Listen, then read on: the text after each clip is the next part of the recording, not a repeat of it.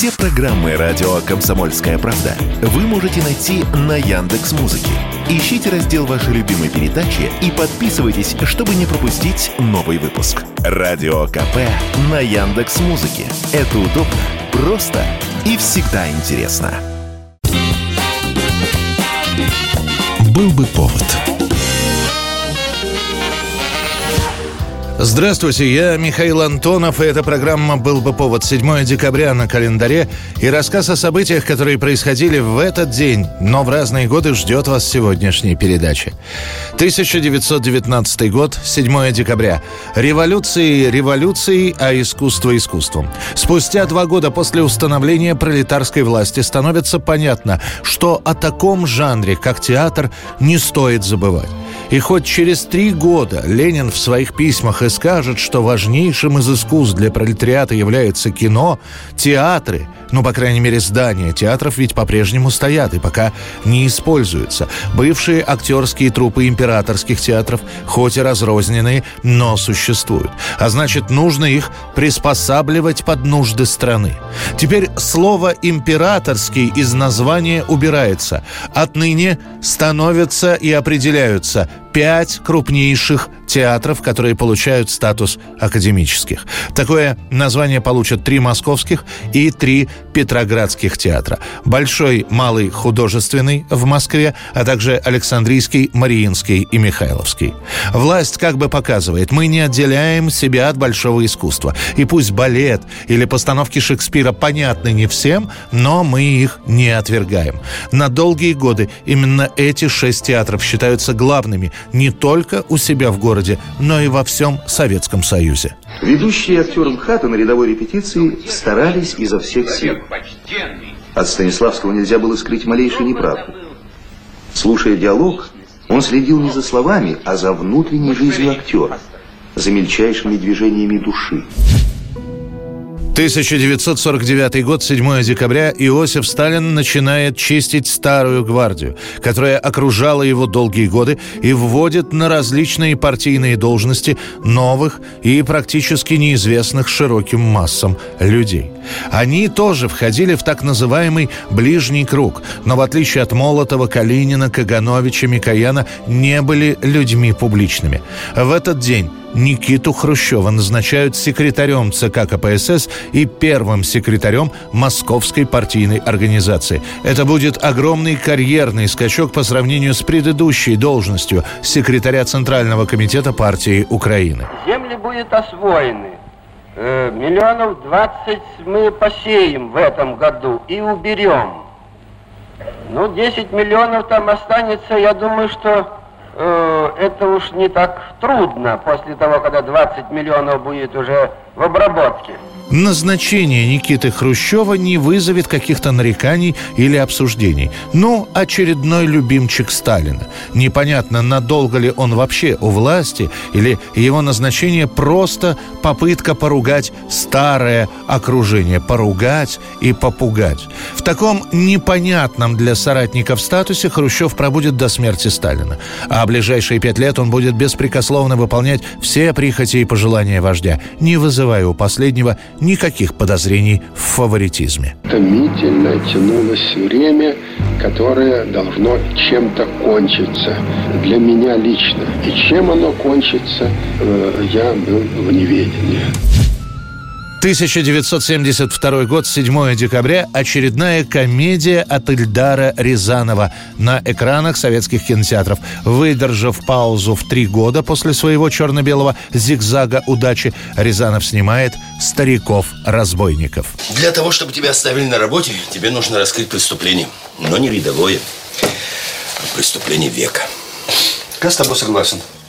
Сам режиссер назовет эту ленту простым кино на сложную тему. Сейчас бы картину бы назвали фильмом с вопросом о повышении пенсионного возраста трудящихся.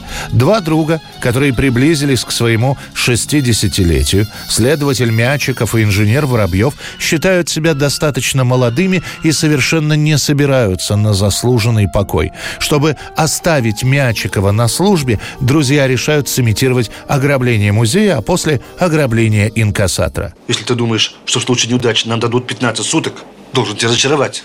Нам дадут 15 лет. Это тебе обещаю как юрист. Э, большому кораблю большое плавание, дорогой. Эту картину Рязанов снимает очень быстро, но окажется, что зрители, хоть и будут смотреть на приключения главных героев Юрия Никулина и Евгения Евстигнеева, большого какого-то успеха это кино не добьется. Выяснится, что лента про пенсионеров, она, конечно, забавная, но большого количества зрителей не соберет. А если и станут ее смотреть, то даже не на сюжет, а скорее на игру актеров. На того же Никулина, который окончательно поменяет амплуа от гротескного до лирического героя. И на Евгения Евстигнеева, которому на момент съемок, а он играет 60-летнего человека, было 45 лет. Возраст человека на самом деле не измеряется годами. И счастье приходит тоже независимо от возраста. Главное – это верить в то, что ты еще молод. Зато, как признается сам Рязанов, после фильма «Старики-разбойники» сбудется его давнишняя мечта. Оказывается, он еще с начала 60-х годов мечтал поработать с Юрием Никулиным. 1987 год, 7 декабря. С приходом перестройки начинается самое настоящее движение рок-групп, которых теперь никто не запрещает, а наоборот, о них говорят, о них пишут и их показывают. И молодежь, которая слышала своих любимцев либо в плохом качестве, либо крайне редко отрывками в передачах каких-то, теперь получают возможность чуть ли не каждый день ходить на всевозможные концерты исполнителей. Под финал 1987 года в Лужниках целую неделю проходит грандиозное мероприятие под названием «Рок-панорама 87». Вот эти молодые э, ребята, они, в общем-то, все любят хэви-метал.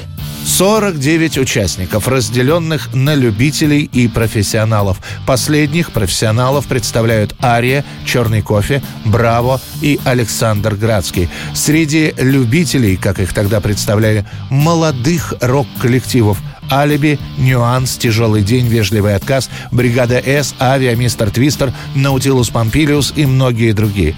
Билеты на «Рок-панораму» раскуплены моментально. Если какие-то продаются с рук, то по двойной цене. А для тех, кто не попадет на это мероприятие, через несколько месяцев фирма «Мелодия» выпустит сразу три пластинки, на которых каждый участник концерта будет представлен одной песней. Это был рассказ о событиях, которые происходили в этот день, 7 декабря, но в разные годы. В студии был Михаил Антонов. Встретимся завтра. Был бы повод. Круговая порука мажет, как копоть Я беру чью-то руку, а чувствую локоть Я ищу глаза, а чувствую взгляд, где выше голов Находится зад за красным восходом Розовый закат Скованные одной цепью Связанные одной целью Скованные одной цепью Связанные одной суставы вялы, а пространство огромное. Здесь составы смяли, чтобы сделать колонной Одни слова для кухонь, другие для улиц. Здесь сброшены орлы ради бройлерных куриц. И я держу равнение, даже целуясь на скованных Одной цепью связанных Одной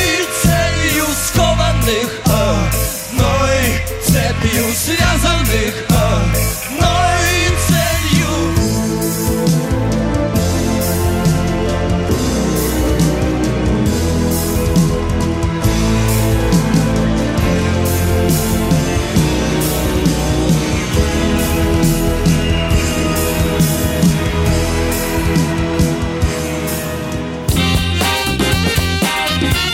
Был бы повод.